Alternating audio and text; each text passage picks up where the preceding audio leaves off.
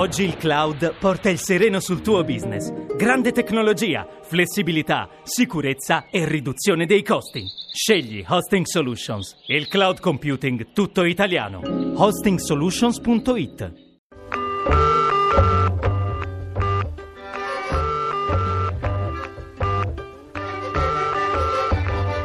Eta Beta.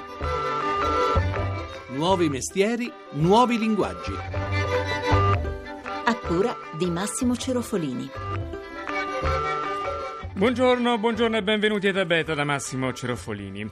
È cominciato con il conclave, il più social nella millenaria storia della Chiesa, con oltre 7 milioni di cinguettii, i messaggi da 140 caratteri su Twitter, che hanno scandito le prime ore del pontificato. E poi è proseguito nei giorni successivi, quando le parole di Papa Francesco in una catena con milioni di condivisioni sono rimbalzate da un profilo all'altro dei vari social network. Ci è voluto poco, insomma, perché il nuovo pontefice diventasse un beniamino del web. Ma cosa significa questa massiccia presenza della religione su internet e che tipo di spiritualità annuncia? Saluto subito padre Antonio Spadaro, direttore di Civiltà Cattolica e grande esperto della materia, tra l'altro autore di saggi come Cyber Teologia. Buongiorno padre. Buongiorno. Allora, cominciamo un po' dal rapporto tra questo pontefice e le nuove tecnologie. Che cosa si sa? Diciamo che il Papa aveva una sua pagina Facebook, ma gestita evidentemente da altri, quindi direi non c'era una presenza significativa sua personale all'interno del web.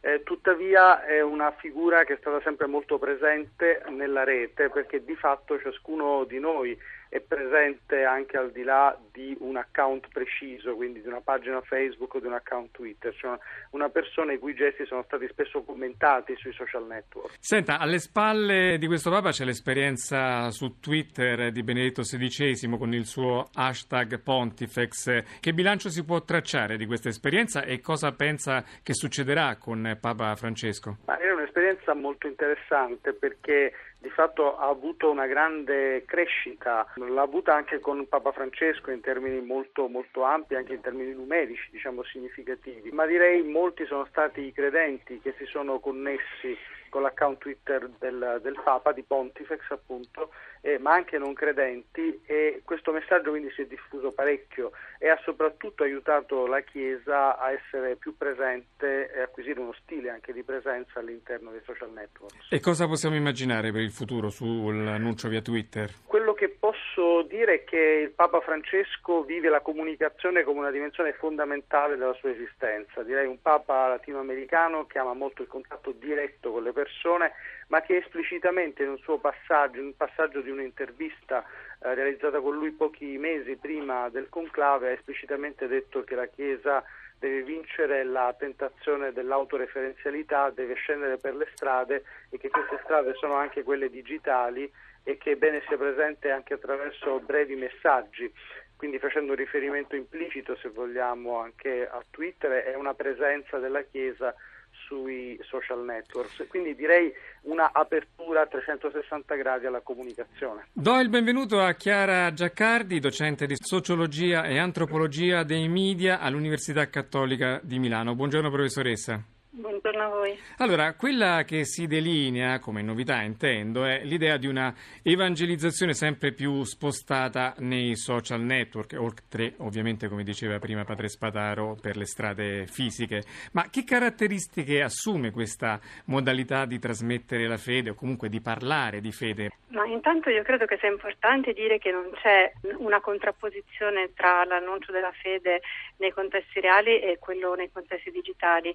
E un emblema anche visivamente chiaro per tutti è quella piazza della sera della proclamazione del nuovo Papa che era illuminata di smartphone e tablet. A dire che partecipare significa condividere e questa condivisione è un elemento che accresce la partecipazione non solo quantitativamente perché coinvolge più persone ma qualitativamente per chi assiste fisicamente all'evento. Quindi è importante prima di tutto comprendere che non sono delle strade alternative, ma che sono un'unica strada con tanti percorsi. È significativo che condivisione indichi sia la diffusione su internet che lo spezzare il pane di Gesù Cristo, cioè qualche eh, rimando Ci sono tante, tante, assonanze, anche Padre Spadaro ne ha parlato in cyberteologia. Il lessico informatico in realtà attinge moltissimo da termini religiosi e questo forse può essere un punto di partenza anche per riflettere sulle nuove potenzialità che questi strumenti ci consentono. Senta, però non c'è anche il rischio che internet invece di unire, eh, oltre a unire certo, ma produca anche molte fratture, basta entrare in qualsiasi social network eh, su temi religiosi per vedere una contrapposizione a volte violenta tra chi difende la Chiesa e chi l'accusa invece di, che so, pedofilia, Banca Vaticana e tematiche di questo tipo. Allora, io credo che eh, internet di per sé non faccia nulla, nel senso che non è la rete che fa, ma la rete è un grande spazio che casomai amplifica. Allora c'è il rischio che uno voglia ascoltare soltanto le voci simili alla sua e questo infiammi poi il dibattito, però c'è anche una, un'enorme potenzialità perché mettere un orecchio su anche sull'insulto, anche su, su, questo risentimento che si esprime in forme a volte molto negative, può essere utile per capire che cosa bisogna fare, che cosa bisogna cambiare.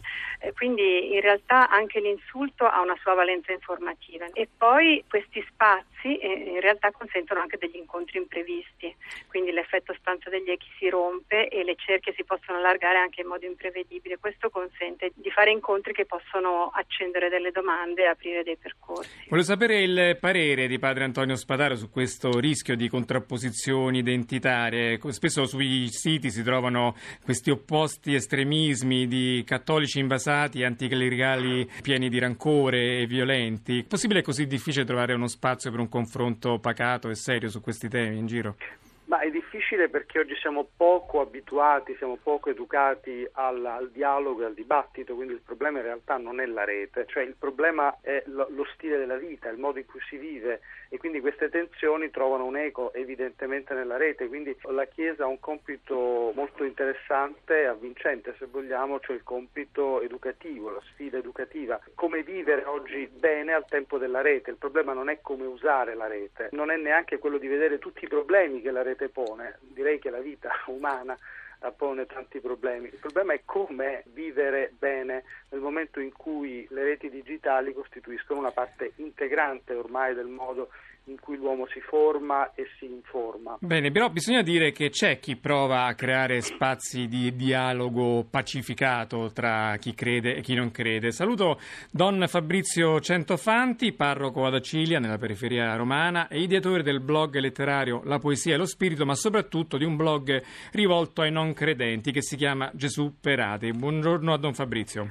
Buongiorno. Allora, lei su Gesù Perate posta le sue omelie esponendoli ai commenti di qualsiasi navigatore della rete e anche lei, immagino, pur facendo un'opera di grande ponte tra le tante anime di internet, eh, qualche critica sulla Chiesa nel suo sito l'avrà ricevuta. Come gestisce questa contrapposizione? Ma diciamo intanto per quanto riguarda la poesia dello spirito 35 redattori, molti dei quali atei, con i quali si va d'accordo perché si è stabilito un dialogo profondo, quindi forse si va più in giù degli insulti. E per quanto riguarda Gesù Peratei, devo dire che con un po' di rammarico è frequentato più da praticanti che da atei, quindi raggiunge l'obiettivo a metà, nel senso sì, ci sono anche delle persone che si sono avvicinate sentendo le omelie che sono appunto un po' fuori dagli schemi, come recita il sottotitolo, però sarebbe bello ecco se si potessero avvicinare i più lontani. Ecco, io a Messa, ad esempio, faccio questa esperienza, cioè delle persone che per motivi anche imponderabili si affacciano a una messa per un funerale, per un matrimonio, poi rimangono colpiti e quindi poi tornano. Senti, io con lei vorrei però affrontare un'altra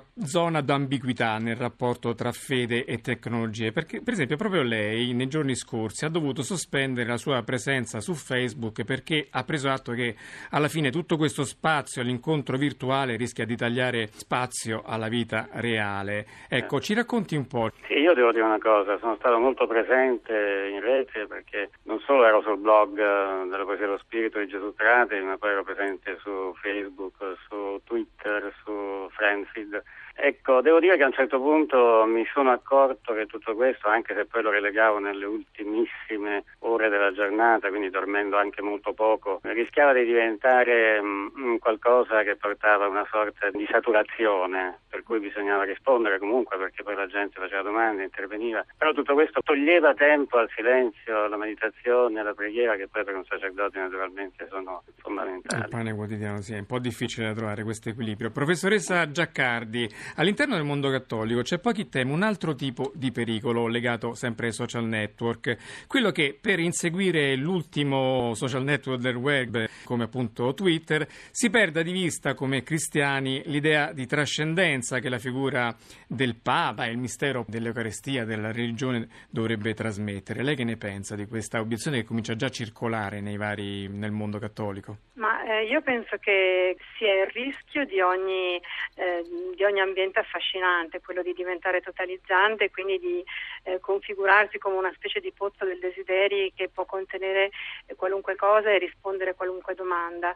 Però credo anche che questo non sia un destino inevitabile e credo che anzi la rete possa essere e per tanti versi sia il luogo dove esplodono tante domande. Allora in questo senso è un luogo aperto, aperto non soltanto orizzontalmente ma anche verticalmente, un luogo in cui la trascendenza può trovare spazio sotto forma di domanda, sotto forma di inquietudine, sotto forma di interrogazione, di confronto. D'altra parte lo diceva Teilhard de Chardin che niente è profano per chi sa vedere, quindi è l'occhio che dobbiamo allenare a vedere questa possibilità. Padre Antonio Spadaro, con internet il legame tra le religioni e il territorio si fa labile. Da casa possiamo seguire il Papa, ma possiamo seguire un rabbino, un maestro buddista, qualsiasi religione. Non è che nel giro di qualche decennio magari la fede diventerà sempre più un fatto di libera scelta delle singole coscienze a prescindere dal luogo in cui si nasce, in cui si vive. Cioè una, uno che nasce in una terra musulmana deciderà autonomamente di diventare buddista, cristiano o viceversa. Ma chiaramente è necessario un bilanciamento tra quella che è la, la dimensione eh, fisica e la dimensione digitale, nel senso che le due vanno assolutamente integrate. Però il processo, se vogliamo, tocca anche i mezzi di trasporto, cioè nel momento in cui l'uomo è capace di spostarsi e percorrere chilometri grazie alla macchina, alla metropolitana, oggi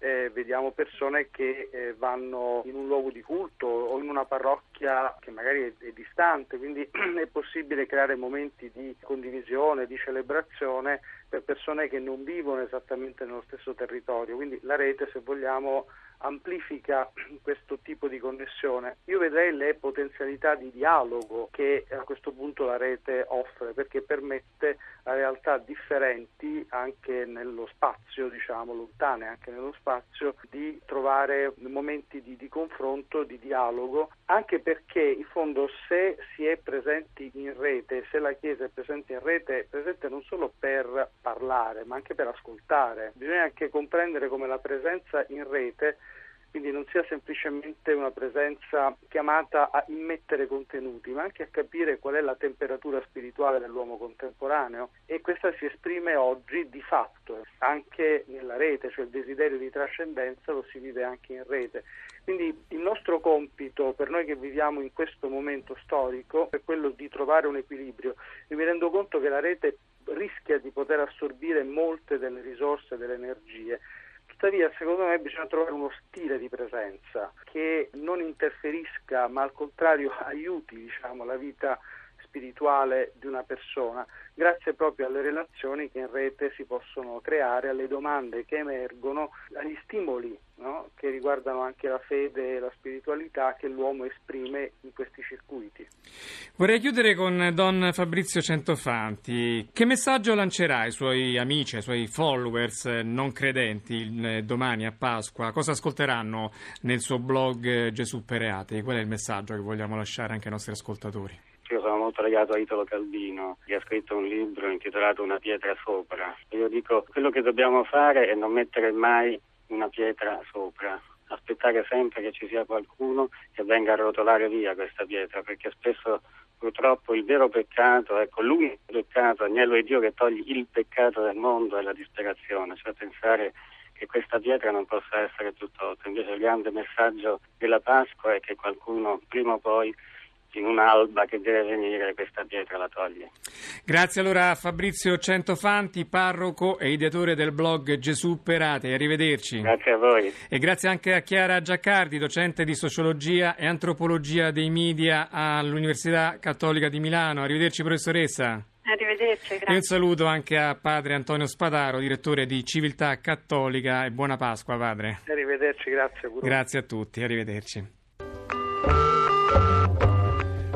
Non ci resta che salutarci allora. Eta Beta torna sabato prossimo. Scriveteci a etabeta.rai.it per riascoltare e scaricare le nostre puntate. Il podcast è su www.etabeta.rai.it. Seguiteci poi su Twitter e su Facebook. Basta cliccare sul tasto mi piace per ricevere i nostri aggiornamenti quotidiani. Grazie in regia a Daniele Di Noia, da Massimo Cerofolini tanti tanti auguri di una Pasqua serena. Arrivederci.